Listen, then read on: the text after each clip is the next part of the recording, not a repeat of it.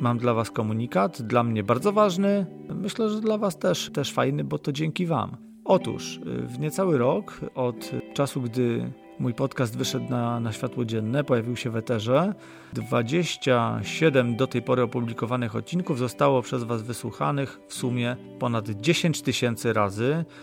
No, uważam, że to, to niesamowita liczba. Jestem bardzo zadowolony z takiego obrotu sprawy. Bardzo, bardzo Wam dziękuję za to, że słuchacie spotkań z przyrodą, że subskrybujecie, że lubicie, że komentujecie, piszecie do mnie o tym, jakie jest Wasze podejście do przyrody, do natury, podsyłacie tematy, odnosicie się do treści poruszanych w odcinkach. Świetnie, jest interakcja, jest fajnie, wiem, że jesteście ze mną. Bardzo Wam za to dziękuję, bardzo się z tego cieszę. To takie moje i Wasze zarazem święto. Dziękuję bardzo. To jest podcast Spotkania z Przyrodą, odcinek dwudziesty ósmy. Dzisiaj krótszy i lekki tematycznie odcinek z cyklu Warsztat Fotografa. Do rozmowy o trudnych wyborach sprzętowo-technicznych fotografów zaprosiłem Michała Ludwiczaka. Zastanawiamy się, czy jeszcze lustrzanki, czy już może bezlusterkowce, a także czy pliki wygodnie zapisywać jako jpegi, czy jednak poświęcić więcej miejsca na dysku i czasu na obróbkę, ale fotografować w rawach. Będzie też dużo o aktualnościach ze świata przyrody, bo wiosna ruszyła pełną parą i jest o czym mówić. Zaczynamy! Ja nazywam się Michał Stanecki, a to jest podcast Spotkania z Przyrodą. W audycji poruszam tematy ważne dla miłośników przyrody, obserwatorów, fotografów, pasjonatów innych terenowych aktywności związanych z naturą. Rozmawiam z gośćmi, czasem zawodowcami, czasem amatorami, ale zawsze z zamiłowania przyrodnikami, specjalistami z różnych dziedzin. Jeśli chcesz odpowiedzialnie obcować z naturą, lepiej ją rozumiejąc, jeśli chcesz być skuteczniejszym obserwatorem i robić lepsze zdjęcia, to ten podcast jest dla Ciebie. Jeśli dodatkowo poprzez swoje działania chcesz także reprezentować i chronić przyrodę, to tym bardziej zapraszam Cię do słuchania.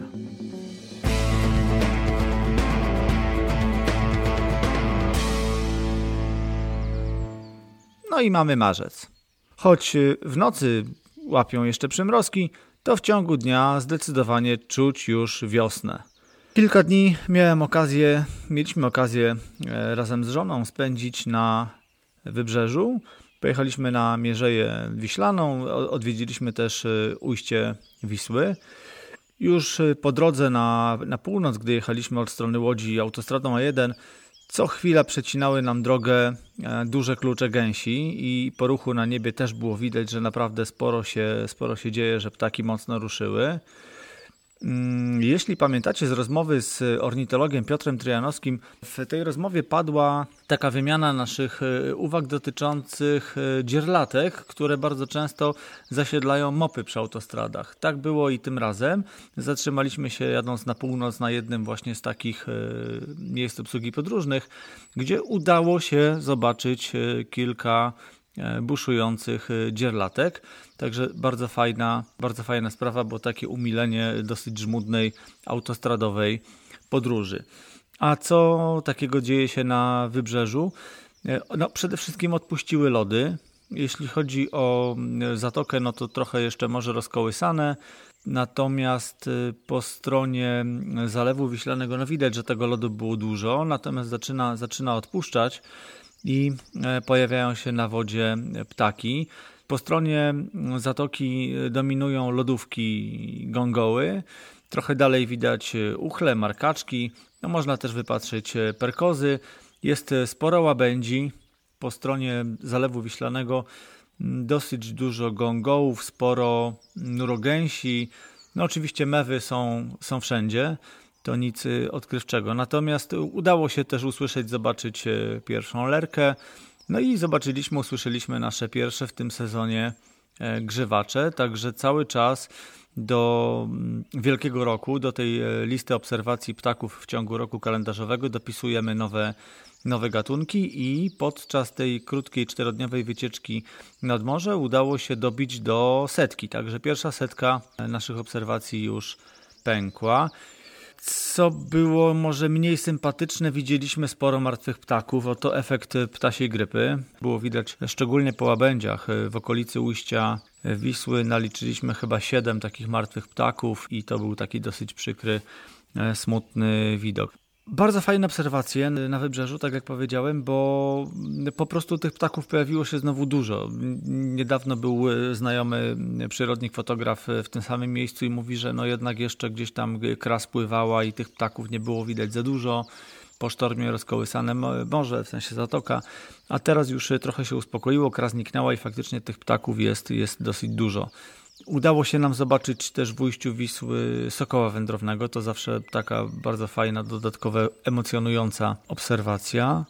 Więcej o tym, co aktualnie dzieje się w przyrodzie, usłyszycie też za chwilę od mojego gościa, który kilka dni temu no, wybrał się w plener i właśnie cały dzień spędził w terenie.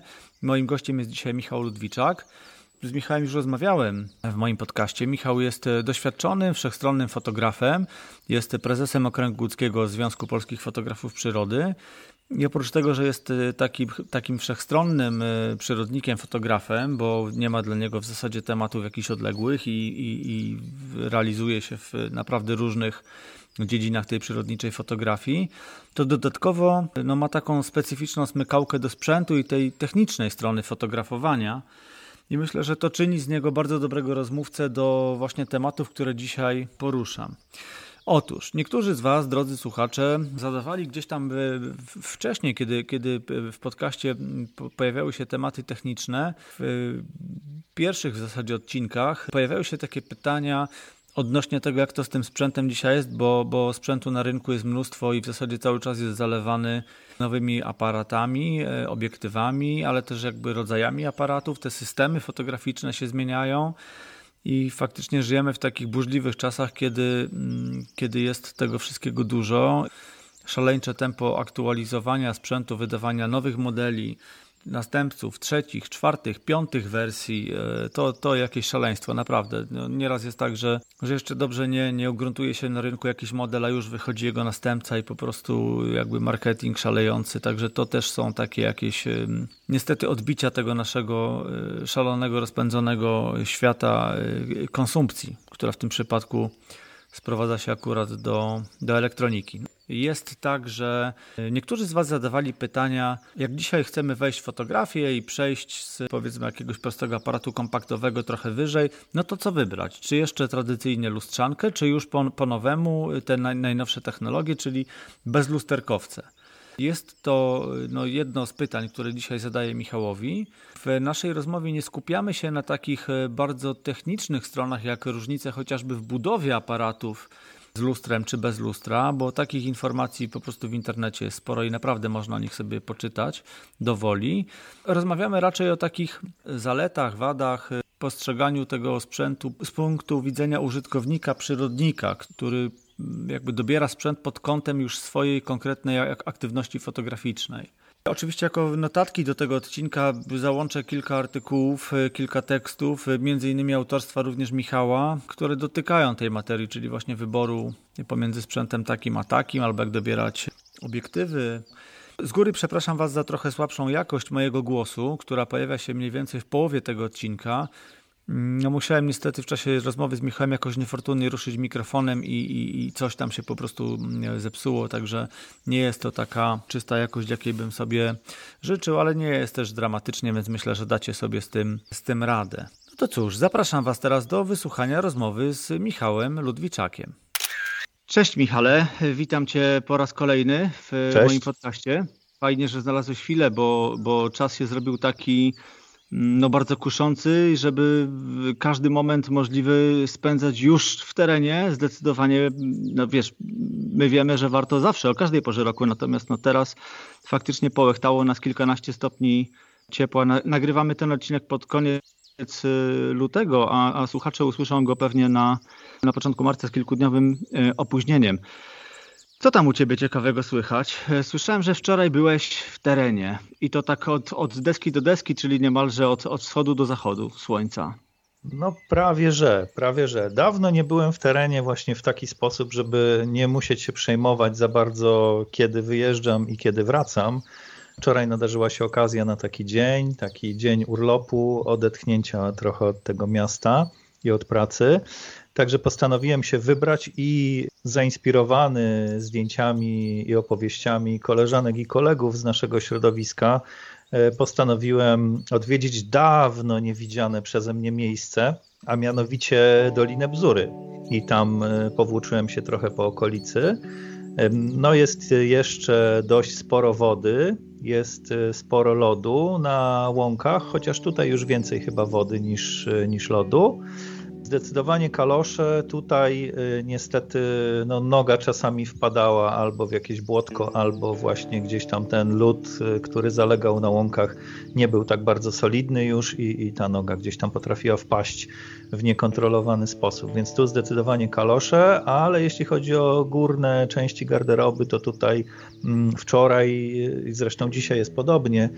Y, bardzo ciepło, kurtka to zdecydowanie za dużo y, i można spokojnie na taki spacer wybrać się w jakiejś takiej cieplejszej bluzie. No wczoraj Myślę. Pokazywało szesnaście stopni. Tak, mnie tam w Dolinie pokazało siedemnaście gdzieś tak Nawet. wczesnym popołudniem. Hmm. Tak, tak. Co tam udało mi się spotkać, no to generalnie słychać bardzo dużo ptaków. Są skowronki, stada szpaków połączone ze stadami czajek. Siewki złote nawet były w jednym takim statku, leciały sobie przez, przez łąki nad łąkami. No i takie powiedzmy bardziej standardowe gatunki właśnie jak, jak myszołowy, kruki, dzięcioły. Dzięcioł czarny też trafił się fajnie blisko dosyć. Udało mi się zobaczyć bielika na takim fajnym, suchym drzewie. Przysiadł na kilka chwil, no po, po kilku chwilach poleciał, ale jednak dał swoim widokiem oko nacieszyć przez te parę momentów. To jest jakby pierwsza część mojej wycieczki, to bardziej pod kątem obserwacji terenu i, i ptaków, posłuchania i po, pooddychania tą przyrodą. Dalej pomyślałem sobie, że może będę kontynuował ten, tą wycieczkę właśnie po Dolinie Bzury i odwiedzę takie miejsce, które mniej więcej dziesięć lat temu fotografowałem bardzo intensywnie, ale pod względem krajobrazowym, gdzie na łące znajdują się bardzo fajne, uroczo wyglądające drzewa, szczególnie bardzo dobrze prezentują się o świcie, o zachodzie, albo nawet w nocy, bo robiłem tam również zdjęcia nocne. Jak się okazało, drzewa te, no większość z nich stoi, niestety chyba ze dwa gdzieś tam zniknęły, a jedno troszeczkę podupadło, jeśli chodzi o, o wygląd, ale myślę, że też ma swój urok, bo na tym z kolei drzewie wypatrzyłem dwie siedzące wysoko siwe czaple, więc też ciekawe doświadczenie. Czaple na drzewach nie są aż tak, aż tak bardzo popularne. No oczywiście nad doliną cały czas klucze gęsi, słychać żurawie, widać nawet było w kilku miejscach pary, które gdzieś tam już odtrąbiają swój swój przylot czy, czy swoje zaloty. Dalsza moja podróż, ponieważ no była to północna część naszego województwa, a troszkę czasu mi zostało do końca dnia, więc pomyślałem, że mm, trzeba kuć żelazo póki gorące i odwiedzę miejsce, w którym w zasadzie chyba byłem tylko raz czy dwa razy do tej pory, a chciałem zawsze tam pojechać. A mianowicie Dolina Słudwi i okolice Złakowa Kościelnego. Tutaj też mnóstwo, mnóstwo gęsi, słychać żurawie, przelatujące statka szpaków, czajek i siewek innych. Natomiast tym, co mnie tam urzekło i to, dlaczego pojechałem, to w zasadzie wierzby. Wierzby rosochate, pięknie rosnące, wyrastające na łące. Po prostu bajka, idealny temat do fotografii krajobrazowej, więc na pewno tam wrócę. Z zamknięciem... To, to wejdę Ci w słowo. Jeszcze powiem tylko, że ten obszar, który jest na, na, na takim krańcu naszego, północnym krańcu naszego województwa i już w zasadzie przechodzi w Mazowsze, to teren, na którym jest bardzo, bardzo mało lasów. I jeżeli właśnie są tam drzewa, to bardzo często są to, są to wierzby i to całe takie, no ale jeśli można tak powiedzieć, rosnące sobie na przykład wzdłuż rzek czy niektórych kanałów. Także pod tym względem faktycznie to miejsce ma, ma świetny potencjał.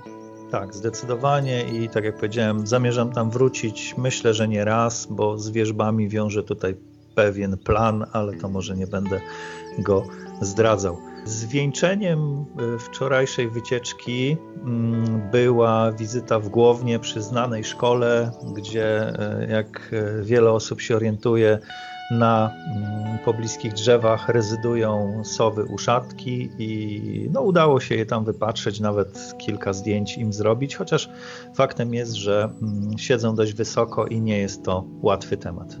Mhm. Czyli taki dzień dosyć intensywny w rozmaite obserwacje i, i wrażenia, pewnie też trochę taki podszyty emocjami związanymi z tym, że jednak wchodzimy już w to przedwiośnie, które jest takim fajnym, długo oczekiwanym przez nas czasem. Dzień jest dłuższy, także tych możliwości też jest trochę więcej, więc pewnie takie emocje same z siebie jakby też ci towarzyszyły, nie? Tak, zdecydowanie mogłem tutaj chłonąć przyrodę w zasadzie każdym zmysłem, tak? Bo zarówno słuchem, jak i zapachem, bo ten zapach wiosny gdzieś już tam się zaczyna powoli unosić. Teraz taka duża wilgoć, nie? Przesycony taką tak. wilgocią i tym, że paruje teraz to wszystko, co, co, się, co się topi, także faktycznie jest dosyć intensywnie. Tak, zdecydowanie. Chociaż trzeba przyznać, że o ile na przykład w Dolinie Bzury tą wiosnę widać bardziej, o tyle w Dolinie Słudwi jeszcze tego śniegu i lodu tam zalega dość dużo, więc, więc mogłem z kolei nacieszyć oko widokiem dość dużego stada gęsi, tak coś koło stu osobników, które sobie siedziało, odpoczywało przez dłuższy czas na lodzie po prostu. Czyli, czyli naprawdę udany dzień, tak to, tak. tak to odbieram. Tak, zdecydowanie. Michale, ponieważ dzisiejszy odcinek bardziej techniczny, pytanie mam takie, bo wielu słuchaczy tego podcastu to są przyrodnicy, którzy dopiero zaczynają swoją przy, przygodę z obserwacjami, ale też z fotografią. I zdarza się, że dostaję takie zapytania no właśnie w, w kwestiach bardziej technicznych. Jak to ze sprzętem jest? Czy, czy wybierać aparaty, że tak powiem, tradycyjnie, konserwatywnie możemy tutaj też nazwać, czyli jednak lustrzanki, czy pójść w te nowsze, najnowsze technologie, czyli w bezlusterkowce, jak rejestrować zdjęcia, czy inaczej w postaci jakich plików je zapisywać w aparatach. Tych, tych pytań jest, jest trochę, chciałbym o tym z tobą porozmawiać i żeby przejść płynnie z tych wczorajszych obserwacji do, do tych czysto technicznych zagadnień, to zapytam, jaki sprzęt ze sobą miałeś? No ja na ten wyjazd zabrałem bardzo ograniczony. I wiesz co, nie chodzi mi o marki oczywiście, nie? Pogadajmy A, tylko wiadomo. O tym, wiesz. No, jasne. Wiadomo. Większość, tak naprawdę dziewięćdziesiąt pięć procent czasu podczas tych spacerów wczorajszych spędziłem trzymając w ręku długi teleobiektyw z aparatem.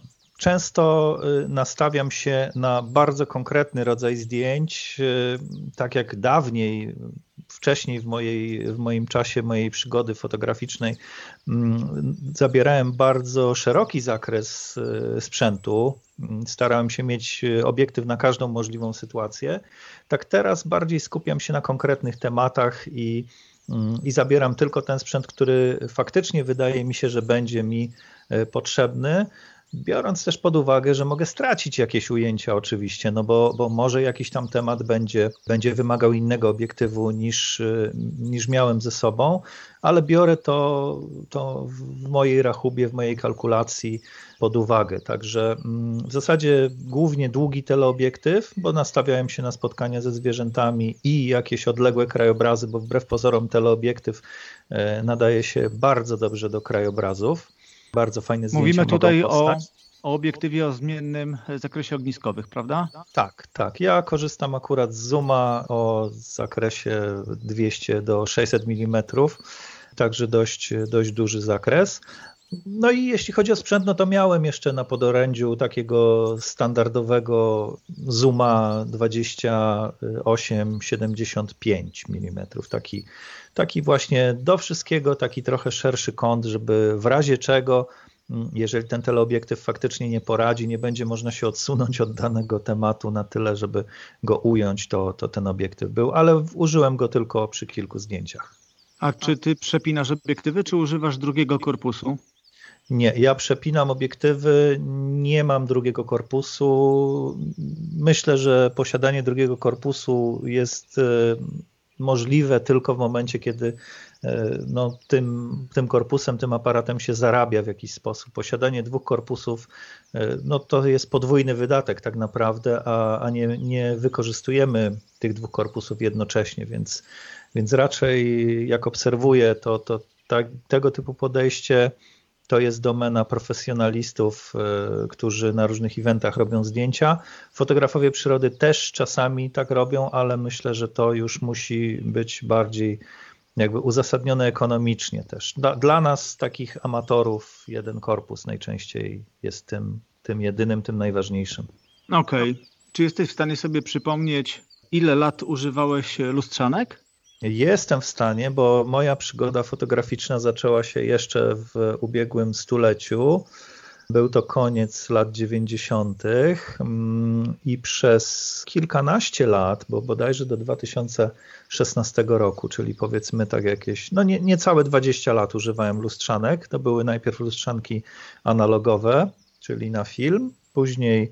Wszedłeś tak, w sprzęt cyfrowy. Tak, zdecydowanie. No, być może tutaj pchnęło mnie w tą erę digitalizacji też to, że, że wcześniej bardzo dużo czasu spędzałem właśnie na skanowaniu zdjęć, skanowaniu negatywów, diapozytywów, potem obróbce w komputerze, więc, więc przejście na cyfrę wydało mi się tutaj zdecydowanie jakby krokiem naprzód, mimo tego, że obraz z tej cyfry jeszcze wtedy nie był aż taki perfekcyjny jak, jak dzisiaj. A kolejną taką znaczącą zmianą, dość radykalną, była zamiana lustrzanki na tak zwany bezlusterkowiec. Tak, ta zmiana nastąpiła bodajże w dwa tysiące szesnastym roku i ona była podyktowana tutaj dość, dość konkretnym zapotrzebowaniem moim, ponieważ wówczas przeżywałem taki okres, kiedy bardzo lubiłem fotografować obiektywami stałoogniskowymi, obiektywami starymi bardzo, a to oznaczało, że nie jestem w stanie korzystać z funkcji autofokusa. I o ile w przypadku fotografowania krajobrazu autofokus nie ma specjalnego znaczenia, bo tu możemy się posługiwać odległością hiperfokalną, o czym zresztą piszę na swoim blogu. Odeślemy słuchaczy do tego wpisu, jasna sprawa. Super, dzięki. Myślę, że artykuł może rozjaśnić wiele tutaj w temacie właśnie konieczności korzystania z autofokusa.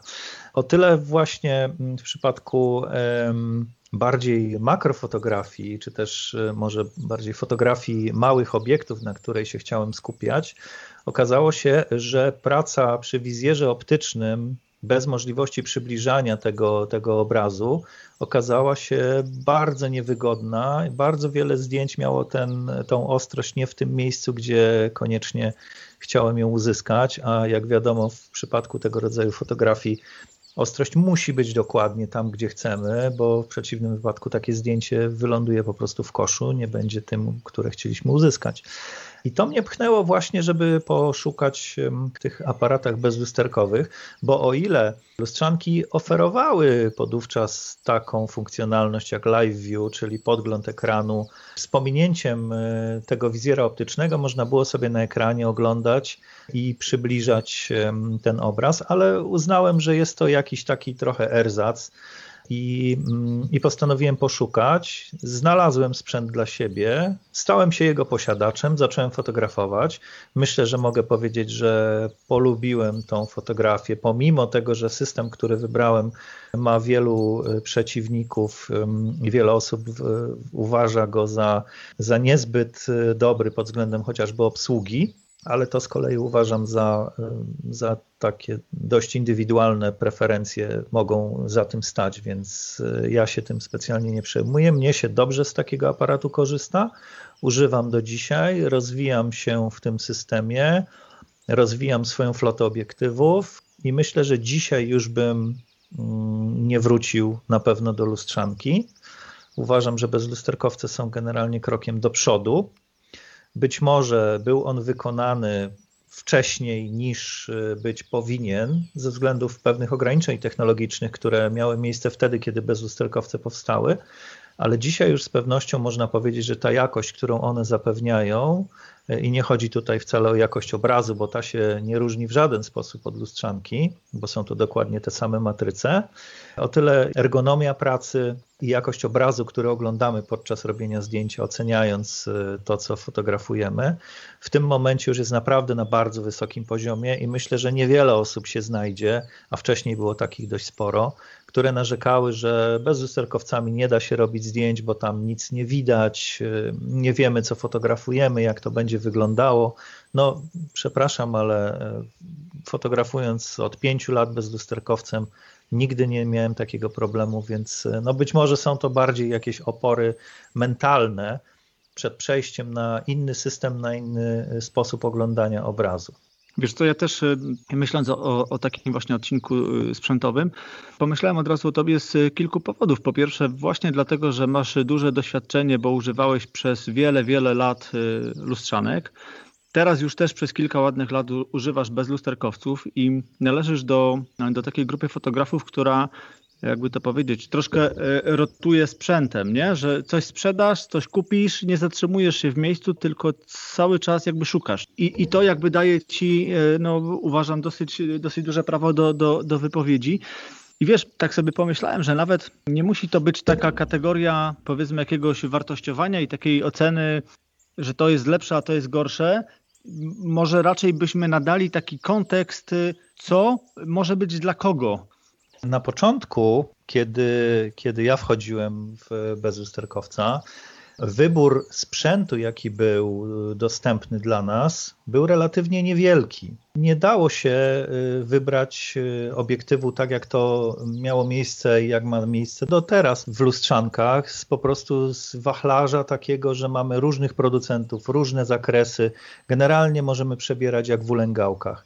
W bezlusterkowcach te kilka lat temu było tak, że nie za bardzo się dało cokolwiek wybrać. Jeżeli był obiektyw, to był jeden, góra dwa do wyboru do danego systemu i już.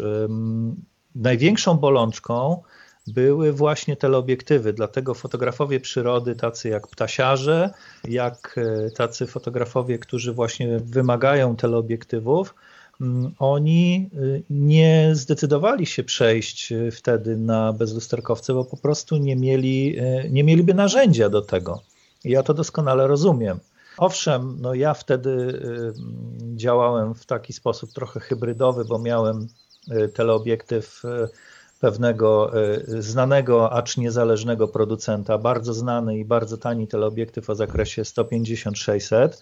I korzystałem z niego przez przejściówkę. On nie był mistrzem szybkości, jeśli chodzi o autofokusa, ale no, dało się nim zdecydowanie fotografować różne tematy, robić zdjęcia.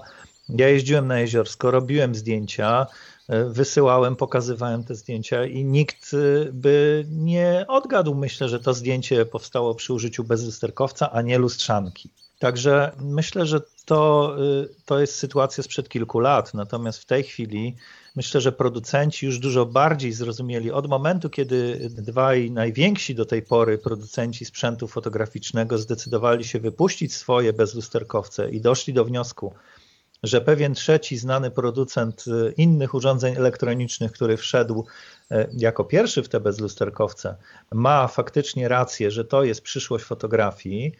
Czyli tak naprawdę mamy już dostęp do sprzętu fotograficznego, do aparatów, obiektywów od różnych producentów, od różnych systemów. Powstała bardzo duża konkurencja na tym rynku. To również wymusiło to, że powstawało coraz więcej różnych konstrukcji obiektywów.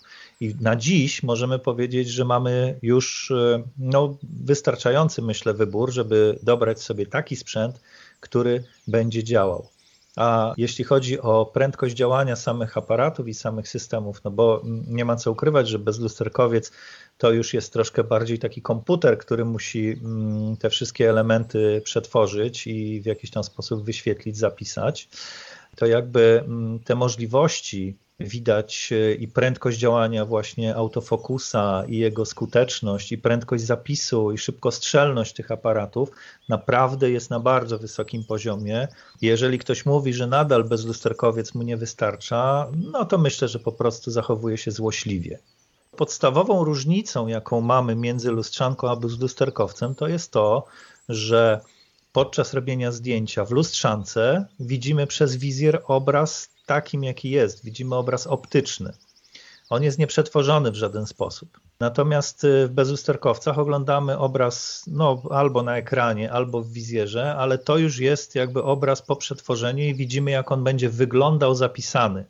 I teraz każdy z tych podejść może mieć swoje wady i zalety. No ja akurat tutaj widzę jednak więcej zalet w tym elektronicznym obrazie, mimo tego, że jakościowo on zawsze będzie troszkę gorszy niż obraz optyczny, ale też wychodzę z założenia, że ten obraz nie jest po to, żeby się delektować pięknem przyrody na ekraniku czy w wizjerze, tylko po to, żebym ja odpowiednio ocenił parametry i mógł wykonać dobre zdjęcie, a samym zdjęciem będę się delektował później, jak je wydrukuję czy wyświetlę na dużym monitorze. Dlatego to nie jest dla mnie wadą, to jest dla mnie zaletą, ale jeszcze jedną zaletą takiego monitora, który pozwala nam oglądać zdjęcia w bezlusterkowcu, jest to, że te zdjęcia możemy sobie powiększać w trakcie fotografowania. Tego na wizjerze optycznym nie osiągniemy. To było w pewien sposób możliwe w lustrzankach w opcji Live View. Natomiast w bezlusterkowcach możemy nawet patrząc przez wizjer obraz sobie powiększać fragmentarycznie, wybrać jakiś niewielki element, wyostrzyć na ten element perfekcyjnie i zrobić zdjęcie. W moim przypadku to jest jedna z funkcjonalności, która właśnie przesądziła o tym, że bezlusterkowiec właśnie jest tym. Akrofotografia się kłania? Tak, makrofotografia zdecydowanie. Chociaż też nie zawsze, bo w przypadku krajobrazów też czasami istotne jest, żeby gdzieś tam w jakimś punkcie sobie wyostrzyć, szczególnie takim krajobrazie, w którym nie chodzi o to, żeby, żeby wszystko było ostre, bo takie też się zdarzają. A słuchaj, jeśli chodzi o ceny takiego sprzętu, to, to wydaje mi się, że mówimy tutaj na, na, o podobnym poziomie, pułapie, prawda? Bo każdy z producentów, no tych wiodących, których tutaj mamy na myśli i niech, niech padną te nazwy, że to jest Canon, Nikon, Sony, Olympus, Fuji. Wielu z tych producentów oferuje sprzęt fotograficzny na, na co najmniej takich trzech pułapach, czyli coś dla profesjonalistów, zawodowców, coś dla grupy pośredniej i sprzęt nazywany amatorskim. Czyli tak. Mamy inaczej mówiąc ten w miarę tani, ten drogi i ten bardzo drogi. Tak, no to się akurat nie różni, czy, czy mówimy o lustrzankach, czy o bezlusterkowcach. Natomiast no, bezsprzecznym faktem jest to, że niektórzy producenci, jak widać po ostatnich newsach, powoli zaczynają się wycofywać z lustrzanek. Także to mhm. też jest jakiś znak czasów. Jeśli chodzi o cenę obiektywów, to też możemy tutaj powiedzieć, że są one porównywalne, prawda? Jeżeli mówimy o, nie wiem, dużym, jasnym teleobiektywie, to on tak czy inaczej będzie kosztował kilkadziesiąt tysięcy niestety, prawda? No niestety, jeżeli ktoś miałby tyle pieniędzy, to czy w lustrzance, czy w bezlusterkowcu będzie musiał dużo pieniędzy tak, wydać. Mówię tutaj oczywiście o tej najdroższej półce, ale, ale żeby, żeby to porównać, to po prostu ta skala jest, jest bardzo, bardzo podobna. Czyli myślisz, że też troszkę jest tak jak z każdą taką techniczną rewolucją, że ludzie muszą też po prostu uwierzyć w to, że, że, że to jest taki moment, kiedy można spokojnie rozważać zmianę systemu? Jakby zostawiam tutaj na chwilę kwestie chociażby finansowe, bo też wiemy, z czym się wiąże zmiana systemu. Ty przerabiałeś, ja przerabiałem. Najpierw trzeba wyprzedać wszystko, co się ma, uzbierać, często też dołożyć, żeby móc kupić Zawsze sobie... dołożyć. Tak, nowy sprzęt, no niestety. Natomiast jakby nie chcę, nie chcę teraz mówić o tej stronie finansowej, tylko bardziej o takiej stronie jakby pewnej gotowości mentalnej do tego, żeby przejść, bo mam wrażenie, że wielu fotografów dzisiaj, jak patrzę, przeglądam zdjęcia w internecie na rozmaitych forach, serwisach i tak dalej, Facebooku chociażby, no to tam, gdzie, gdzie mogę, to, to sprawdzam, czym są te zdjęcia robione i nadal mamy chyba miażdżącą przewagę jednak zdjęć robionych przez, przez lustrzanki. I, I czy to wynika być może z takiego właśnie myślenia, tak jak kiedyś ludzie przechodzili z analogów na digital, chociaż to też było no, wejście w naprawdę dużą drożyznę na samym początku, ale też były takie obiekcje czysto techniczne, że ten sprzęt nie pociągnie, że nie, nie podoła, że to jest tylko tam jakiś projekt, który może się nie utrzyma. No to tutaj mówimy jednak już o latach i te wszystkie rynkowe tendencje pokazują, że to nie jest chwilowe zachuśnięcie bezlusterkowcami. Znaczy tak, myślę, że tutaj masz, masz rację, bo ludzie generalnie, czy to fotografowie, czy w każdej innej dziedzinie, jeżeli mają już jakieś narzędzie, którym umieją się posługiwać i które wiedzą, jak działa, jak z niego wycisnąć to, co chcą osiągnąć, to bardzo duży opór stawiają sami sobie przed właśnie ewentualną zmianą. I wydaje mi się, że tutaj bardzo duży, duży aspekt jest właśnie, właśnie tego, że, że po prostu ludzie nie chcą zmieniać, bo, bo się trochę boją. Tak jak mówisz, nie wiadomo co to jest. No niby, niby tutaj wiele osób fotografuje już bezlusterkowcami, ale to jednak jest jakieś nowe narzędzie i troszkę nie wiedzą, może troszkę nawet boją się tej, tego, że ten aparat jest jeszcze bardziej cyfrowy niż taka, powiedzmy, lustrzanka cyfrowa, no bo tutaj mamy, tak jak mówię, i ekran jest elektroniczny i wszystko jest elektroniczne, więc taki, powiedzmy, bardziej komputer niż, niż aparat. Więc myślę, że to, to jest bardzo istotny aspekt. No i, i aspekt finansowy też jest nie bez znaczenia, no bo, bo wyprzedanie swojego systemu wymaga dużej odwagi, bo jest to niestety zawsze jakaś strata. Tak? Już nie mówię o przywiązaniu do jakiegoś sprzętu, bo to jest cecha indywidualna, niektórzy się przywiązują, inni nie, ale przy każdej takiej wymianie, przy każdej sprzedaży niestety się traci, więc no, przy zmianie systemu trzeba sporo dołożyć. A tak naprawdę trochę idziemy w nieznane, bo czytamy, owszem, na forach, czytamy gdzieś tam na stronach internetowych, ale jakby póki sami czegoś nie dotkniemy, to nie mamy takiej pełnej, pełnej świadomości i pełnego przekonania, myślę, żeby, żeby przejść. Wiesz, ja też tak patrzę z, ze swojego podwórka. Powiedziałem, ja jestem takim użytkownikiem, który raczej gdzieś przemieszcza się w terenie, spaceruje, obserwuje. Zawsze mam ze sobą lornetkę, często mam ze sobą lunetę do obserwacji ptaków. I dla mnie zawsze duże znaczenie miały rozmiary i waga sprzętu fotograficznego, który ze sobą nosiłem. No i muszę powiedzieć, że tutaj jest to ta cecha, która robi, robi dla mnie jedną z najważniejszych różnic. Mianowicie to jest sprzęt mniejszy, lżejszy, bardziej poręczny, nie wymagający też jakiegoś dużego plecaka czy torby. I jeszcze jedna rzecz, o którą też chcecie zahaczyć. Ale to wejdę Ci w to... słowo, bo tak, to proszę. też...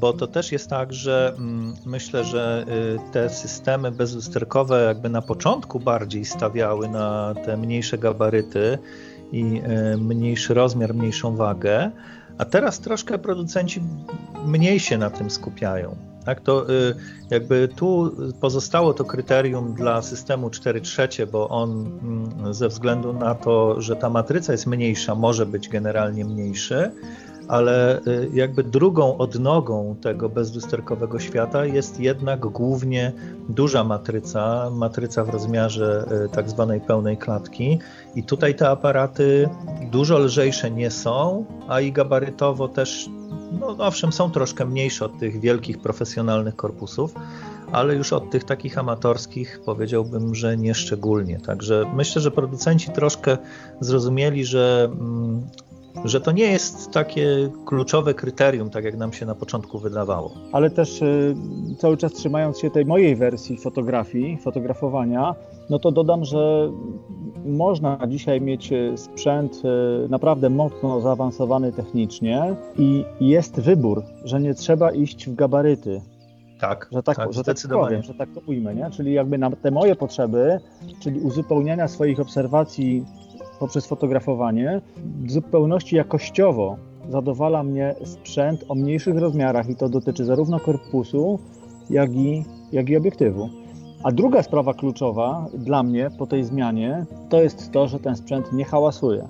O, I to tak. też trzeba głośno i wyraźnie powiedzieć, że, że każdy, kto fotografował lustrzanką w takiej dużej odległości, ale przede wszystkim ssaki, lisa, sarnę, jelenia, ten wie, że po pierwszym kłapnięciu lustra już ten zwierzak obraca głowę w naszą stronę, nadstawia uszu i wiemy, co za chwilę nastąpi, czyli po prostu, że zwieje, zestresujemy go, spłoszymy i, i tyle będzie z fotografowania. Tak, to jest jedna z najważniejszych zalet bezlusterkowców, to, że one pracują w sposób bezgłośny. Tak, zdecydowanie tak. I na pewno będzie to miało znaczenie dla każdego, kto fotografuje zwierzęta, no bo przy zdjęciach tak. krajobrazowych, makrofotografii i całej reszcie, no to nie będzie to w zasadzie miało żadnego znaczenia. Natomiast w takim przypadku będzie to jedna z tych kluczowych różnic.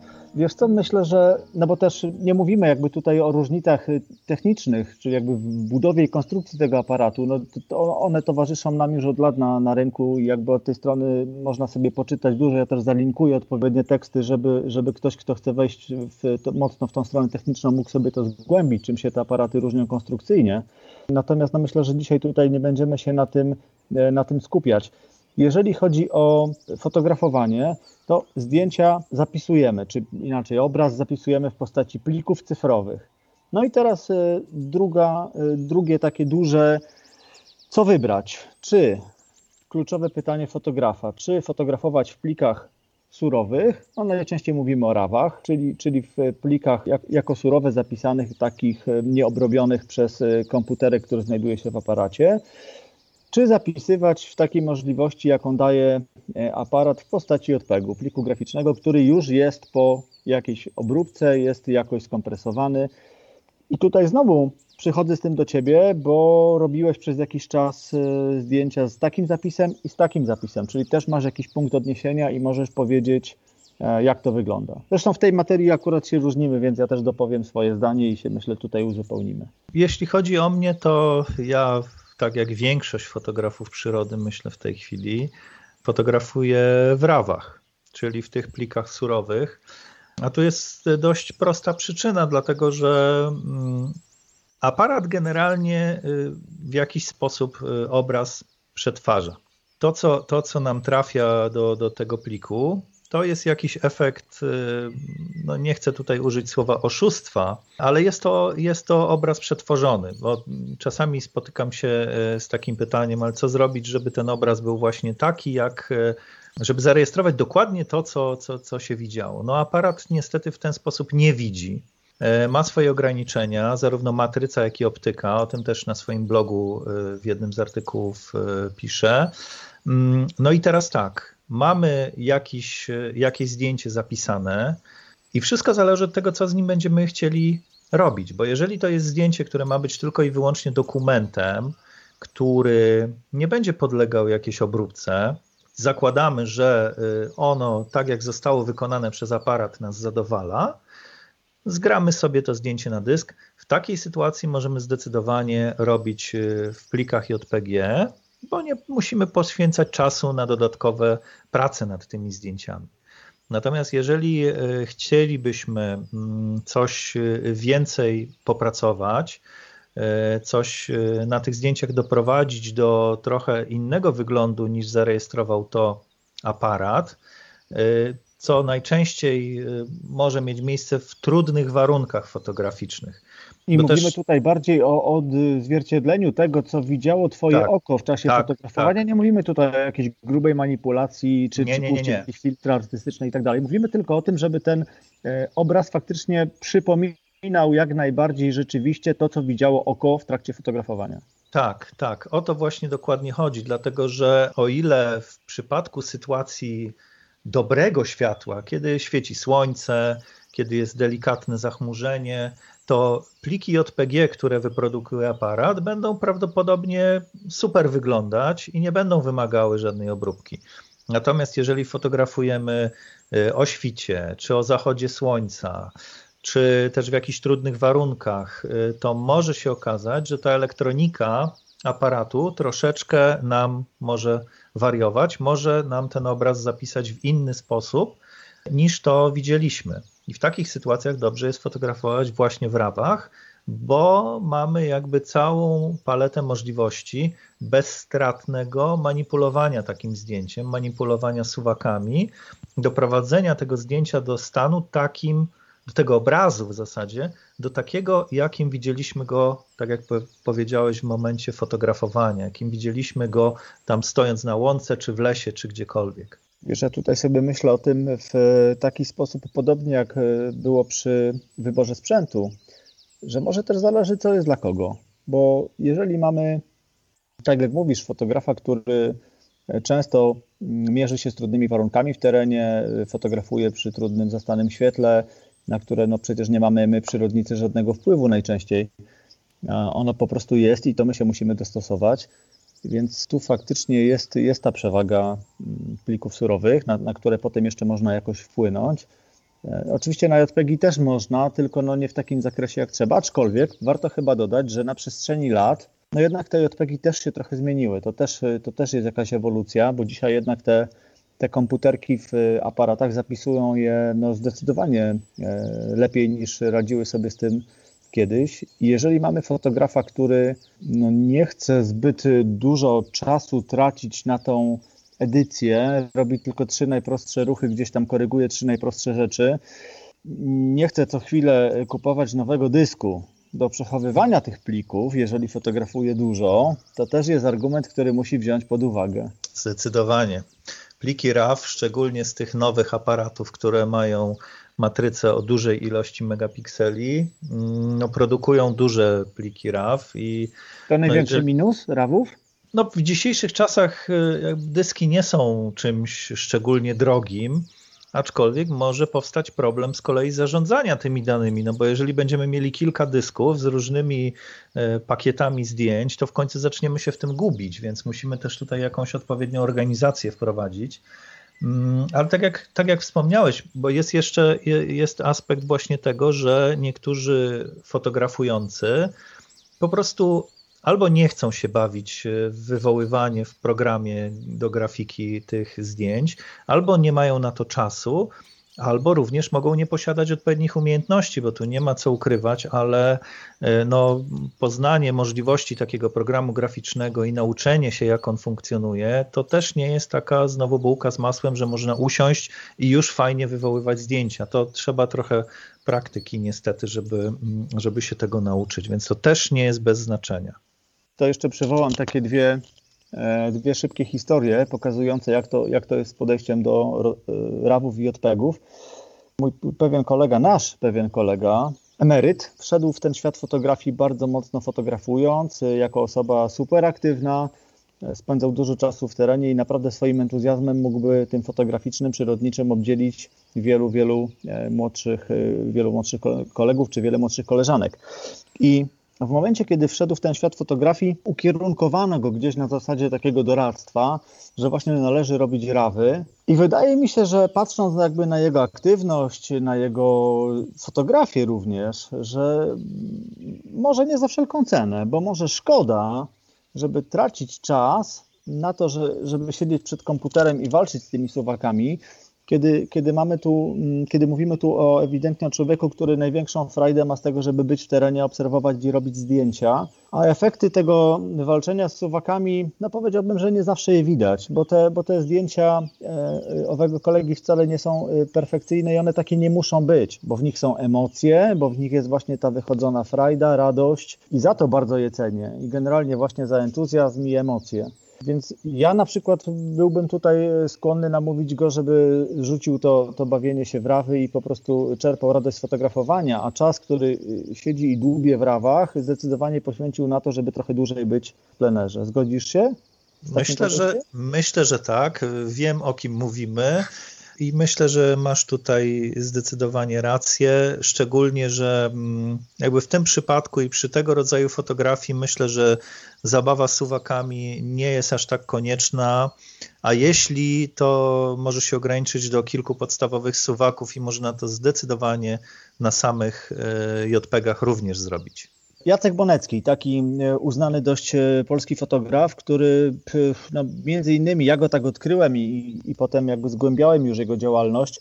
Podróżuje, bardzo często realizuje taką fotografię nazywając szeroko outdoorową, ale ja go odkryłem poprzez fotografię sportów motorowych. Mianowicie był bardzo często reporterem w Rajdzie Dakar. To jest no, taka kultowa impreza rozgrywana najczęściej w ekstremalnie trudnych warunkach, bardzo często pustynnych, chociaż ona w ostatnich latach przeskakuje z kontynentu na kontynent z różnych powodów, no to generalnie jakby warunki zawsze są podobne.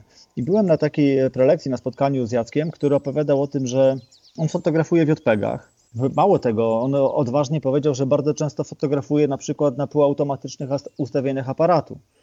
Wychodzi z założenia, że jednak ten sprzęt tak długo już ewoluuje, że nie jest, nie jest jakby nie zasługuje na to, żeby ciągle uważać, że jest głupi i że my manualnie zrobimy dużo rzeczy lepiej, te komputery zastosowane w aparatach. Ale co jego motywowało? Jego przede wszystkim motywował czas. Mianowicie działając jakby w trybie takiej typowej reporterki, jeszcze z ekstremalnie trudnego terenu, gdzie, gdzie każda minuta jest cenna, gdzie trzeba dojechać, dojść, wymęczyć, czasami wczłapać na jakąś wydmę, tam naprawdę ten czas się liczy, a wiemy, że dzisiaj relacja, informacja przechodzi przez świat błyskawicznie, więc od reporterów y, oczywiście oczekuje się tego, że tak naprawdę on zrobi to zdjęcie, on za dziesięć minut to zdjęcie już będzie mógł wysłać, czasem bezpośrednio z aparatu do redaktora, który coś z nim zrobi, jakiś tam nada mu użytek. I on tutaj opowiadał o tym właśnie patrząc z tej strony, przez, przez pryzmat swojej pracy, którą wykonywał w takich warunkach. I mówił o tym, że zdjęcia, które robi, zarówno nadają się na to, żeby zrobić potem wielkoformatową wystawę z wydruków tych zdjęć, nadają się doskonale do tego, żeby wyświetlać je na dużych wyświetlaczach, chociażby przy okazji właśnie targów, prelekcji, spotkań, za pośrednictwem rzutnika też w bardzo dużym formacie. No i wtedy Jacek mnie trochę przekonał i ja też patrząc właśnie na to, wolę nie spędzać tego czasu za dużo przy komputerze, przy edycji, obróbce, wolę też ten czas spędzać w, w plenerze. Co jakiś czas przełączam na ten tryb rawów i jakoś tak ciągle należę do tych nieprzekonanych. Co ty na to w takim razie, na taką historię? No, historia zdecydowanie uzasadniona. No, nie, nie widzę tutaj możliwości, żeby taki reporter, który pracuje pod tak dużą presją czasu, miał jeszcze bawić się w wywoływanie rawów, bo to, to samo zgranie rawów z karty do komputera trwa, potem wygenerowanie prewek, czyli jakichś tam podglądów tych, tych rawów, tych zdjęć, kolejny czas trwa. I to naprawdę wymaga dużych, dużych możliwości obliczeniowych naszego komputera. I tak jak już wspomniałeś, również potężnych zasobów dyskowych, bo tych zdjęć tak naprawdę nam tylko przyrasta. Tutaj nawiązując do tego aspektu dyskowego, myślę, że warto też powiedzieć o tym, że jedną z podstawowych umiejętności każdego fotografującego jest również umiejętność kasowania zdjęć i odrzucania tych zdjęć, które z jakichś powodów nam nie pasują, ale myślę, że to jest temat na zupełnie inną rozmowę. Bardzo ważna umiejętność, na, na pewno tak i, i, i to jest taki temat, o którym może właśnie rzadko się mówi. Natomiast bardzo łatwo się dzisiaj zakopać przy tej, no nazwijmy to mimo wszystko niskokosztowej fotografii i pokusie tego, żeby gdzieś często fotografować. Przecież u nas przyrodników bardzo często się zdarza, że jednak aparat jest ustawiony w tryb zdjęć seryjnych. Tam, gdzie zależy nam na uchwyceniu jakiejś akcji, to generalnie no jakoś nie szczędzimy za bardzo tego, tego spustu migawki, wciskamy go i jedziemy naprawdę często zdjęcia seryjne. W związku z tym no, na tych dyskach, na kartach coraz tańszych, coraz większych i na dyskach coraz tańszych, coraz większych odkładamy tego materiału zdecydowanie więcej. Jeżeli tutaj nie zastosujemy pewnej takiej dyscypliny, czy wręcz higieny, powiedziałbym, to bardzo Do, łatwo dobre się słowo. pogrążyć, nie? Pogrążyć, tak. Tak, zdecydowanie. Ja też widzę po sobie, że jakby jeżeli mam jakąś jedną, jedną sesję, jeden plener, który, którego nie ogarnę, w cudzysłowie mówiąc, czyli nie przejrzę zdjęć, nie zrobię selekcji i powiedzmy miałbym za chwilę zrobić kolejny, to już bardzo trudno mi jest wrócić do tego poprzedniego i, i zająć się czyszczeniem tego, co jest zbędne. I znam osobiście osoby, które potrafią właśnie z tego powodu ugrzęznąć i mówią, że mają na przykład, nie wiem, półroczny materiał nieogarnięty, bo po prostu nie mają na to czasu. I wydaje mi się, że te osoby już do tego materiału raczej nie wrócą po prostu. Także... Zresztą myślę, myślę, że to też w dużym stopniu zależy od tego, kto jaki użytek robi z tych fotografii, bo jeżeli jest się taką osobą aktywną, no ty też prowadzisz bloga, na którym systematycznie i dosyć często pojawiają się nowe wpisy. Ja też prowadzę bloga, wykorzystuję też zdjęcia ze swojego archiwum do ilustrowania kolejnych odcinków podcastu i dopiero teraz przekonuję się o tym, jak ważny jest w takiej działalności porządek i właśnie ta dyscyplina gdzieś na dysku, bo no nie można pewnych rzeczy znaleźć, odkopać, opisywanie zdjęć, tagowanie. Może to jest dobry kierunek i pogadamy o tym innym razem, bo uważam, że temat jest szalenie ważny, a jeżeli można się gdzieś podzielić fajnymi, wypracowanymi metodami na to, jak się z tym uporać, to dlaczego by tego nie... nie zrobić. Wiesz, to tak już troszeczkę podsumowując te dwa wątki, czyli, czyli wybór aparatu czy systemu i wybór sposobu zapisów, no to chyba w obu można powiedzieć, że warto po prostu przetestować. Dzisiaj wielu producentów sprzętu fotograficznego daje taką możliwość, żeby aparat jednak wziąć do ręki, jak to się ładnie mówi, przestrzelić, zobaczyć jak to leży w ręce, jak to, jak to funkcjonuje, czy, czy obsługa jest bardziej intuicyjna, czy nie. ile to waży, jakie to jest duże gabarytowo, jaki do tego potrzebny plecak, torba i tak dalej. No i wreszcie jakie daje nam możliwości techniczne i, i jakie są efekty w postaci fotografii, czy nas to zadowala. To chyba najlepszy sposób, prawda? Zmierzyć się z tym na zasadzie testu. No taki test zawsze da nam pełen obraz. Możemy też porozmawiać, czy, czy też przetestować sprzęt kogoś, kogo znamy, tak? To jednocześnie będziemy mieć jeszcze ten walor takiej niezależnej opinii, tak? Ktoś nam opowie o tym, czy ten sprzęt to działa tak, czy inaczej, co jest fajnego, a co jest na przykład niefajnego. Jeżeli przestrzelimy, jak powiedziałeś, taki aparat, popatrzymy sobie, popatrzymy jak on się zachowuje, popatrzymy w wizjer, czy to nam odpowiada, popatrzymy w bezlusterkowca, popatrzymy w lustrzankę, to wyrobimy sobie zdanie i też myślę, że wybór czy lustrzanka, czy bezlusterkowiec, wszystko jest dla ludzi i tylko jakby trzeba sobie dokonać samemu wyboru. Nie ma tutaj wyboru lepszego i gorszego chyba. A jeżeli idziemy z tym do kogoś, kto jest użytkownikiem i od kogo chcemy też usłyszeć opinię, to, to zawsze to będzie opinia subiektywna, natomiast może warto tutaj wziąć pod uwagę to, że no, są tak zwani ambasadorzy konkretnych marek, konkretnych firm i no jednak tutaj z tym obiektywizmem jest dużo, dużo trudniej, no bo te, te, te działania są zawsze podszyte jakimś takim grubszym marketingiem, więc jakby można to brać pod uwagę, posłuchać sobie kogoś takiego na prelekcji na przykład, ale zawsze z lekkim dystansem, no pamiętając, że jest to mimo wszystko forma reklamy. Zobacz, na naszym rynku też tak jest, że fotografowie o uznanych nazwiskach w ostatnich latach przechodzą na stronę bezlusterkowców i, i mocno się z tym afiszują, też opowiadają o tym. Dla niektórych na pewno jest to taki świadomy wybór, ale dla niektórych jest to też praca i, i, i jest w tym dużo marketingu. No to też poprawkę na to zawsze warto, warto brać. No, tu, tu trzeba brać dużą poprawkę, no bo to jest po prostu no, tak, tak, taka forma sprzedaż, sprzedaży. Sprzedaż, tak, tak, jak to, no to mówił klasyk, kasa, misiu, kasa. Wiesz co, no z tym rawem i jpegiem jest chyba dokładnie tak samo, czyli co, trzeba przetestować po prostu. No dzisiaj aparat daje nam taką możliwość zapisywania plików naprawdę w rozmaitych konfiguracjach. Możemy robić rawy i duże jpegi, możemy robić rawy i małe jpegi, możemy robić tylko to albo tylko to. Co chcemy, tak możemy naprawdę konfigurować zapis i potem sobie spokojnie sprawdzić, co nam bardziej pasuje na etapie obróbki. Efektu. No efektu i obróbki, właśnie, mhm. dokładnie. Tego efektu, powiedziałbym, mimo wszystko surowego i możliwości obróbki, ile to czasu na to poświęca, jakie są różnice i wtedy też myślę, że będziemy po prostu mądrzejsi i zostaniemy przy jednej z opcji. No myślę, myślę, że tak. Osoby, które zaczynają, czy są gdzieś tam na początku swojej fotograficznej drogi, myślę, że nie muszą ładować się od razu w rawa.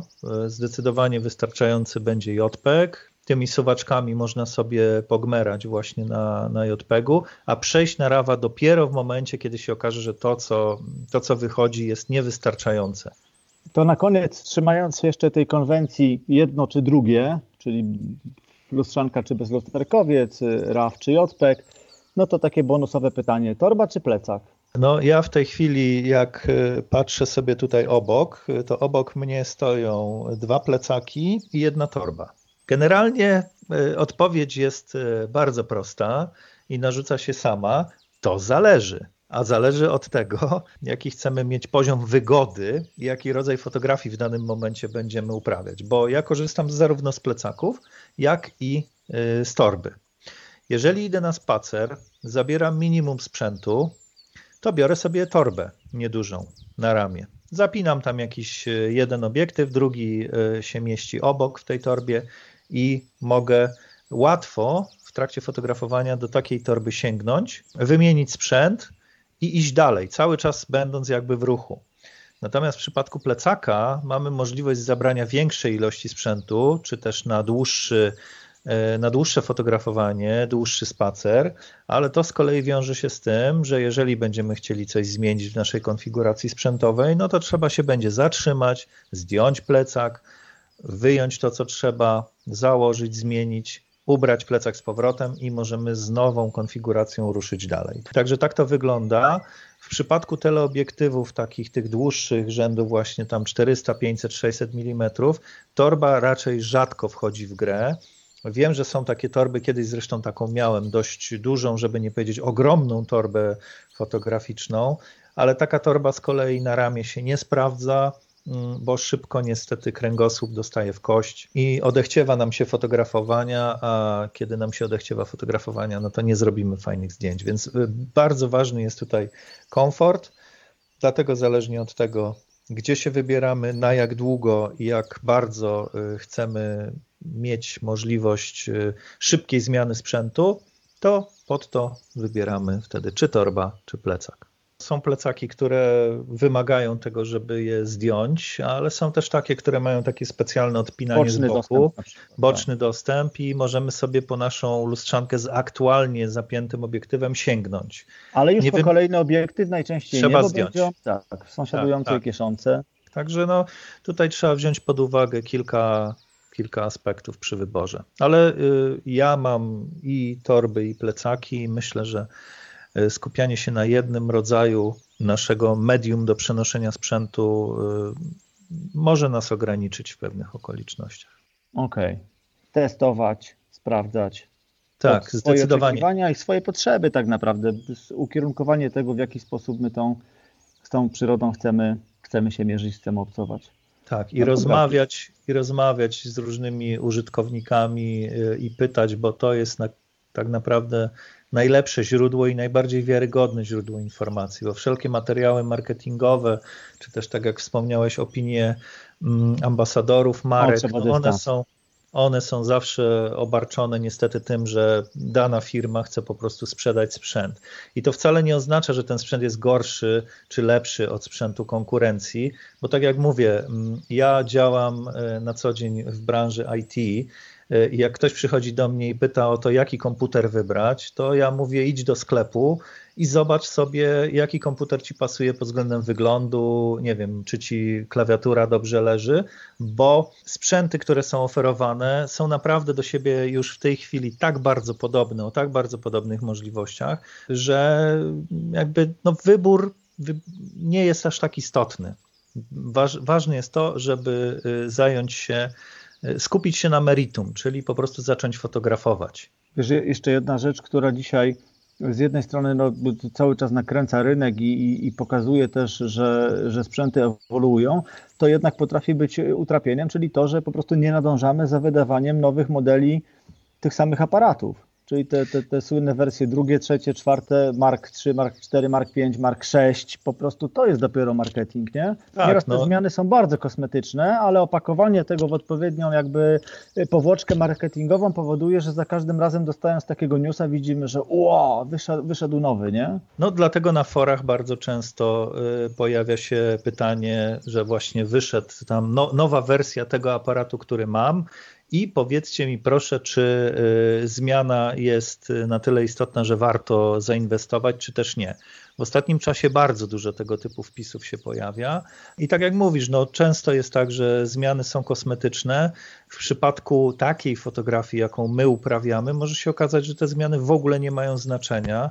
A przy wymianie sprzętu, tak jak to już mówiliśmy, niestety zawsze tracimy. Więc sprzedając sprzęt i kupując nowy, jesteśmy zawsze w plecy. Niestety. Michale, bardzo Ci dziękuję. Fajnie, że sobie o tym porozmawialiśmy. To oczywiście jest temat sprzętowy, to temat rzeka i można byłoby tutaj godzinami dyskutować, można by było od strony technicznej rozbierać te aparaty i, i, i mówić o tym, jakie to są różnice w konstrukcji. Tu chodzi tylko o to, żeby nie dać się dzisiaj zwariować. Rynek zasypuje nas sprzętem, tak naprawdę coraz trudniej się tutaj utrzymywać na powierzchni, być na bieżąco. Coraz trudniej też mimo wszystko, tak jak mówisz, o jakieś rzetelne informacje, zwłaszcza właśnie gdzie, gdzie szukamy w niby neutralnych serwisach poświęconych chociażby fotografii, ale bardzo często są to przecież artykuły sponsorowane, za którymi też stoi, stoi chęć jak największej sprzedaży, jest to po prostu reklama. No ale ruszyliśmy temat, gdzieś tam wy, wytyczyliśmy pewne kierunki, że trzeba testować, że trzeba realnie podchodzić do swoich potrzeb po prostu i, i nie mieć tutaj nie wiadomo jakich oczekiwań, że, że lepiej jest porozmawiać z kimś życzliwym i wiarygodnym, przetestować sprzęt i świadomie po prostu podjąć swoją decyzję. Także to wejdę to... Ci w słowo, tak, jeśli mogę w tym momencie. To, co też zawsze staram się podkreślać, to żeby wybierać taki sprzęt, i tu jakby zahaczyłeś ten temat, taki sprzęt, który spełnia nasze oczekiwania.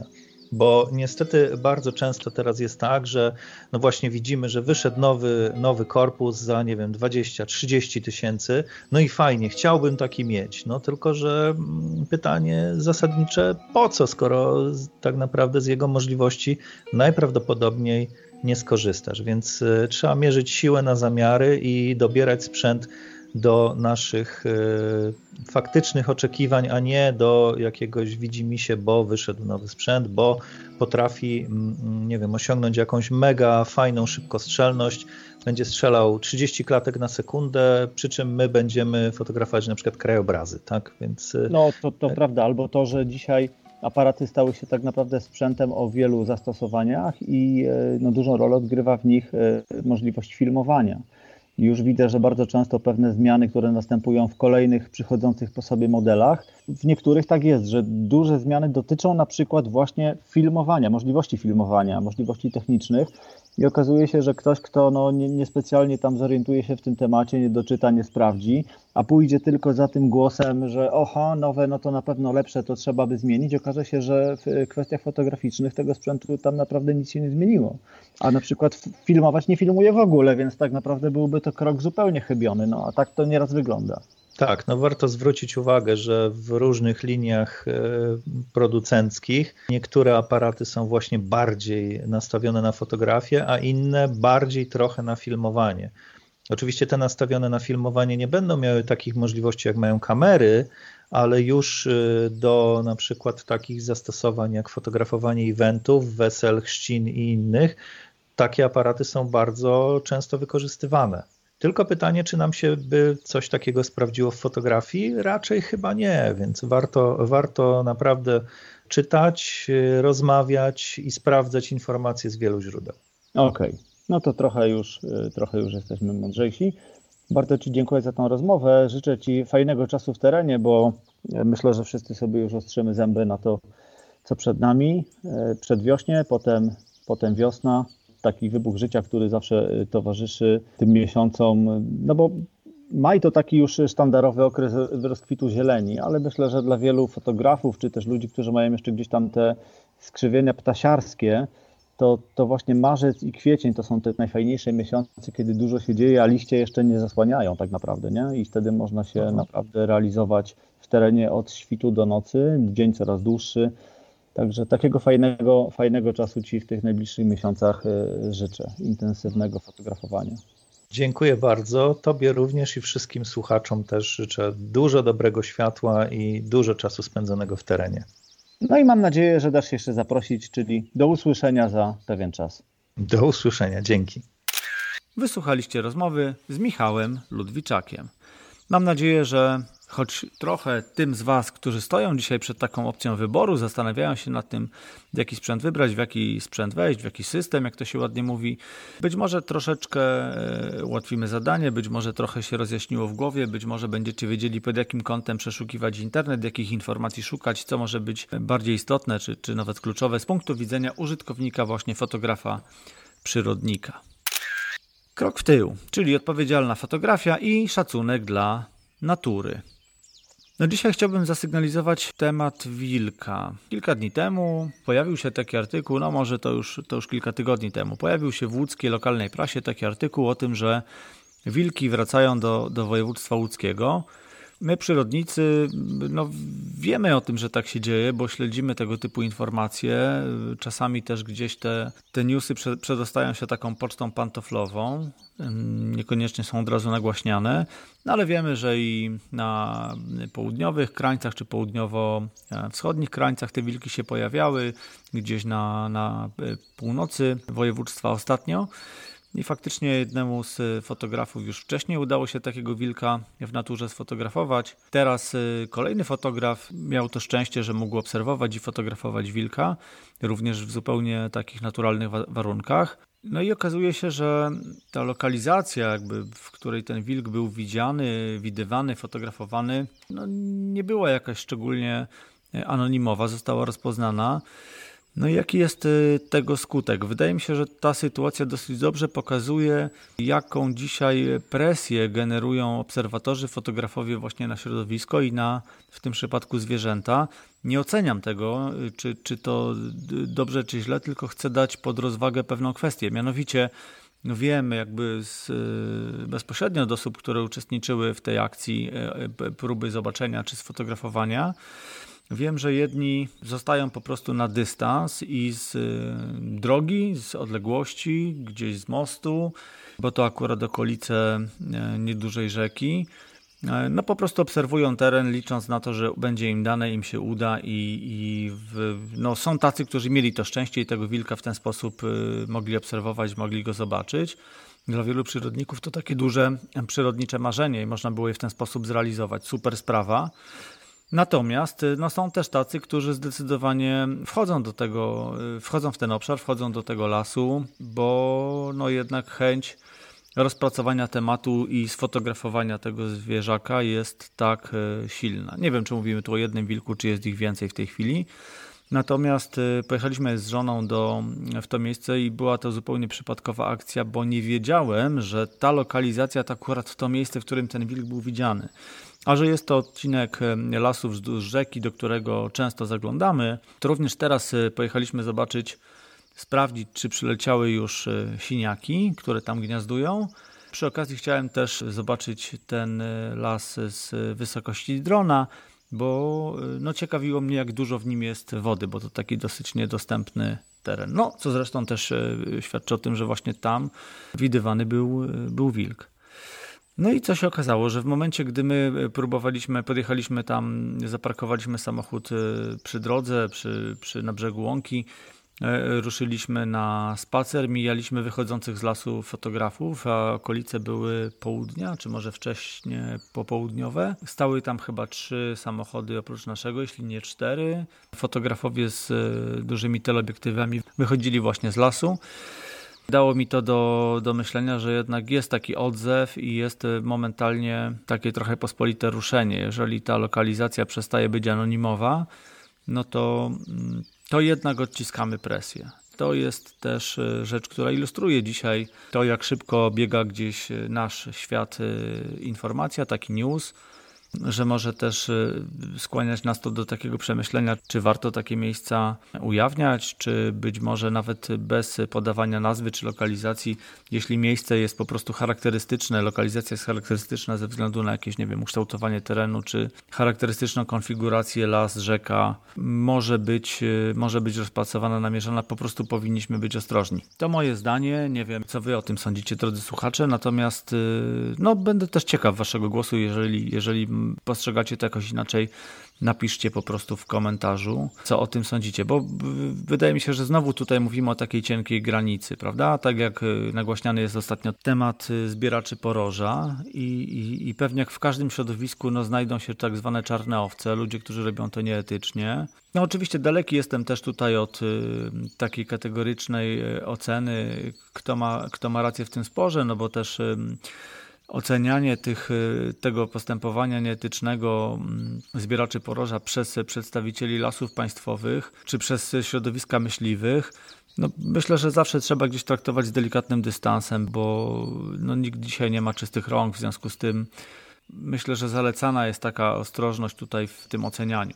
Natomiast pewnie jak w każdym środowisku mogą się znaleźć tacy, którzy używają petard do płoszenia zwierząt, czy też są tacy, którzy używają do tego kładów, że zdarzają się tam jakieś zachowania naprawdę głęboko nieetyczne i ta, i ta pogoń za celem, czyli, czyli po porożem, które wyceniane jest tak albo inaczej, no jednak bierze górę, no i znowu niestety cierpi na tym przyroda, w tym przypadku konkretnie zwierzęta. Oczywiście o tej sprawie stało się głośno w momencie, kiedy jelenie utonęły w jeziorze, natomiast no, myślę, że nie znamy faktów, nie wiemy, co tam się wydarzyło. Przy okazji tej sytuacji nagłośniono sprawę właśnie zbieraczy poroża, ale tak jak mówię, bądźmy tutaj ostrożni, natomiast jak najbardziej, no niech to będzie kolejny czynnik, który skłania nas do jakiejś głębszej refleksji nad tym, czy faktycznie zachowujemy się odpowiednio w danych okolicznościach, w danej sytuacji. Odnośnie krok w tył, to jeszcze zasygnalizuję że Stanisław Łubiński, mój rozmówca z poprzedniego odcinka, napisał tekst o...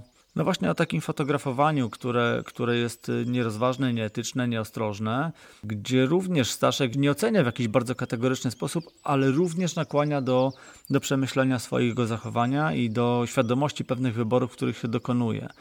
Że po prostu musimy zawsze mieć gdzieś w głowie to, czym, jaki skutek może przynieść nasze działanie, na co się mogą przekładać pewne takie, a nie inne wybory. Czyli dokładnie to, o czym mówię od, od iluś już odcinków. Bardzo się cieszę, że Staszek napisał o tym jako poczytny autor. Napisał o tym w dzienniku, w Gazecie Wyborczej. Jest to bardzo ważne. Cieszę się niezmiernie, że taki głos pojawił się wreszcie w ogólnodostępnej prasie, a nie na jakichś niszowych forach czy gdzieś w jakichś dyskutowalniach internetowych, bo myślę, że im więcej o tym mówimy, tym będzie więcej osób, do których to dotrze. Zaczniemy wreszcie jasno sprzeciwiać się takim zachowaniom, jak nieetyczna fotografia, obserwacje czy jakieś inne terenowe aktywności, które wpływają bezpośrednio na dobro przyrody, dobro zwierząt. Ostatnia rzecz, o której chcę wam powiedzieć, to to, że jadąc do, w okolice Krynicy Morskiej przez Mierzeję Wiślaną, no mieliśmy okazję przejechać przez przekop Mierzei, czyli coś, o czym tylko słyszeliśmy, o czym czytaliśmy. Myślę, że ten przekop to dzisiaj taka bolesna drzazga w sercach przyrodników w naszym kraju. Ja należę do tego grona osób, które uważają, że jest to inwestycja nie mająca żadnego uzasadnionego sensu, nie ma sensu ekonomicznego, gospodarczego, żadnego. Tak naprawdę jest to tylko taka manifestacja polityczna i, i jestem tego zdania.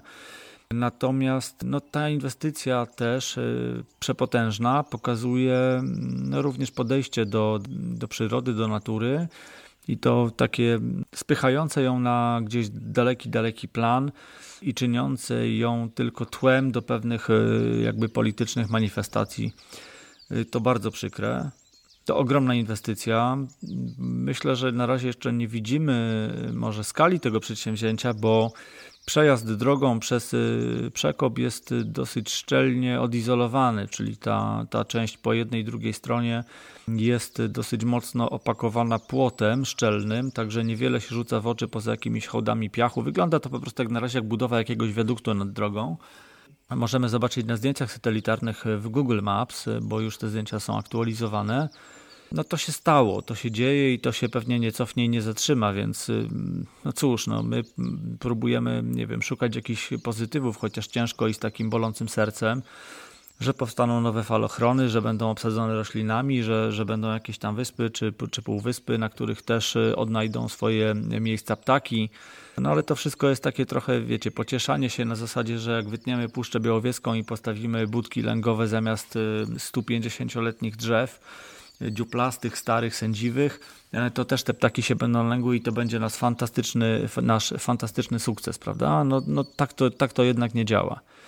Tym bardziej, że, że to też sytuacja, która pokazuje, że no nie słucha się w naszym kraju głosów naukowców, nie ma już takich autorytetów, że, że tutaj jednak no te decyzje podejmowane są na zupełnie innym pułapie, także to jest bardzo przykre i bolesne, bo pokazuje, że no przyroda jeszcze długo nie, nie będzie tak szanowana, jak być powinna. Nie wiem, jak się będzie zachowywać może w odniesieniu do tej nowo wykreowanej konstrukcji i, i tak naprawdę jaki będzie tego skutek. Dzisiaj widzimy na razie jakiś marny fragment, wycinek tego, co tam się za płotem dzieje. Pożyjemy, zobaczymy. Rekomendacje. Książka o śmieciach. Rozmawialiśmy o tym ze Staszkiem Łubińskim dwa tygodnie temu, w poprzednim odcinku. Ja wspomniałem wtedy o tym, że dopiero zaczynam czytać tę książkę, więc nie miałem jeszcze swojej opinii na jej temat. Zapytałem wtedy Staszka, czy, czy z tej książki wynika dla nas jakaś... czy jest w niej odrobina optymizmu, ale już teraz po przeczytaniu tej książki wiem, że no absolutnie taki był cel autora. Autor po prostu zebrał do kupy bardzo rzetelne informacje na temat śmieci, tego skąd się wzięły, kiedy powstały, bo przecież nie towarzyszyły ludzkości zawsze, jakie były ich losy, jak to się wszystko rozkręcało. No i niestety też jak dzisiaj wygląda sprawa. W książce jest przytoczonych naprawdę mnóstwo konkretnych informacji. Jeżeli czytamy o niewyobrażalnych ilościach śmieci, które generujemy jako ludzie, jako, jako po prostu cywilizacja i to, że w dalszym ciągu nie umiemy ich zagospodarować, Czyli po prostu szybciej wymyślamy nowe tworzywa, niż jesteśmy w stanie przewidzieć, co się z nimi później stanie i czy, czy będziemy coś w stanie z nimi zrobić, ale też informacje o tych po prostu milionach, miliardach ton, o miliardach produkowanych y, takich czy innych elementów, butelek, o tym jak śmieci podróżują, o tym co niosą rzeki do mórz i oceanów. Znaczy, powiem tak, ta książka bardzo mocno otwiera oczy, bardzo mocno otwiera oczy. Uważam, że powinien przeczytać ją każdy. Uważam i nie waham się tutaj nawet sekundę, że ta książka powinna być lekturą obowiązkową na etapie gdzieś końca podstawówki, żeby, żeby czytały to, żeby czytali ją młodzi ludzie, którzy są już no, świadomi pewnej zależności ze światem, z przyrodą i tak dalej. Wydaje mi się, że powinna to być zdecydowanie lektura obowiązkowa dla nas wszystkich. Nie wiem, czy mogę powiedzieć, póki nie jest za późno, bo wydaje mi się, że za późno to już jest. Natomiast no, nic nas nie uratuje, bez świadomości będziemy żyli gorzej i, i myślę, że kolejne pokolenia będą mogły mieć o to do nas uzasadnione pretensje. Przeczytajcie książkę o śmieciach Stanisława Łubińskiego. Ja też mogłem momentalnie, bo czytałem ją, kończyłem ją właśnie na tym wyjeździe na, na wybrzeże. I zadziałało to też tak, że no tak jak napisał Staszek, te śmieci są dzisiaj wszędzie i my tak trochę przestajemy je widzieć. Mnie się wydawało, że jestem osobą o, o pewnej wrażliwości właśnie na przyrodę i jestem osobą, która jest też wrażliwa na śmieci, ale dopiero po lekturze tej książki, czy już w trakcie lektury, lektury tej książki zacząłem tak naprawdę dostrzegać dużo więcej śmieci w otoczeniu tam, gdzie przebywałem. I nie inaczej było tutaj na plażach nad Zatoką Gdańską, a najgorzej w ujściu Wisły. Załączę do notatek tego, do tego odcinka kilka zdjęć. Po prostu śmieci pływające w wodzie. To nie jest już tak, że my mamy zaśmiecone plaże, bo po sztormie gdzieś tam wyrzuciło dużo śmieci z wodorostami morze. Nie, nie, nie. Te śmieci po prostu pływają w wodzie i nie musimy tutaj jeździć na egzotyczne plaże i czytać sobie o tym, że to gdzieś na oceanach te śmieci krążą, w oceanach. One są już tu, one są u nas. To są nasze śmieci i to nie jest już jakaś odległa rzeczywistość w równoległym świecie po drugiej stronie równika. To naprawdę dzieje się tu i teraz.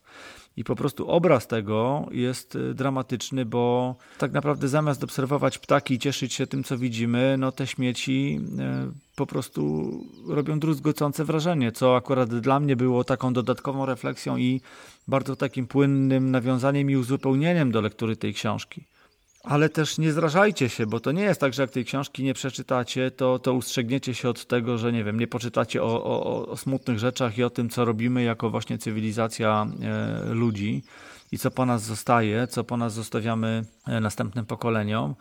I niech każdy z nas się zastanowi nad sobą, nad tym, co robimy, bo jest tam przytoczonych mnóstwo przypadków tego, w jaki sposób może zmienić się nasze życie.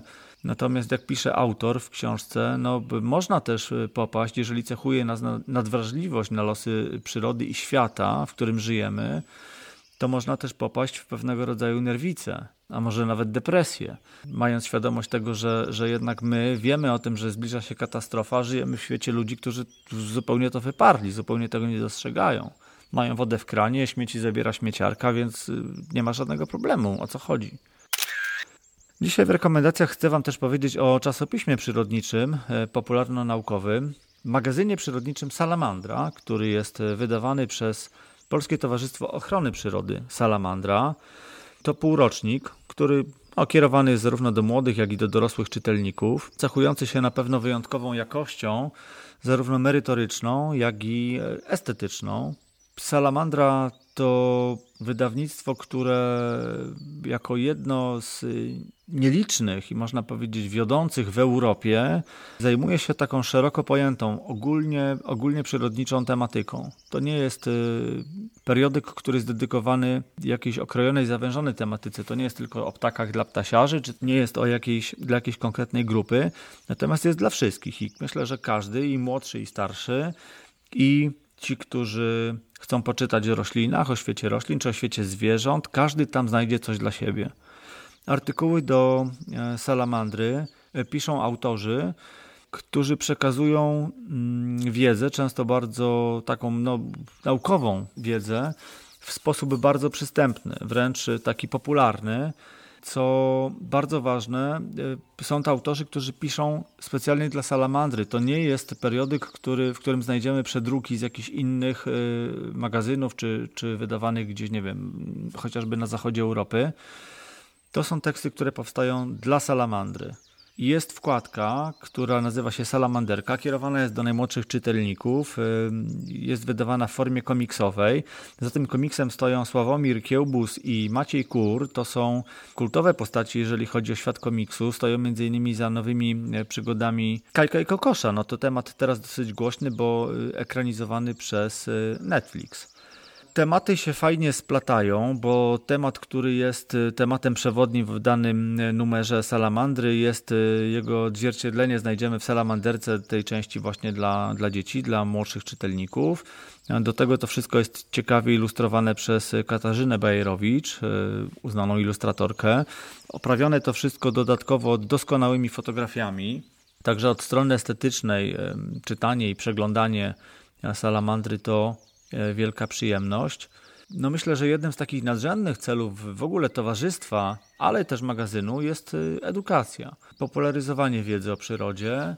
No powiedzmy, o ile towarzystwo zajmuje się takimi działaniami praktycznymi z zakresu ochrony przyrody, czy konkretnie gatunków, czy, czy jakichś siedlisk, no to ma to swoje odzwierciedlenie również właśnie w magazynie, w magazynie przyrodniczym Salamandra.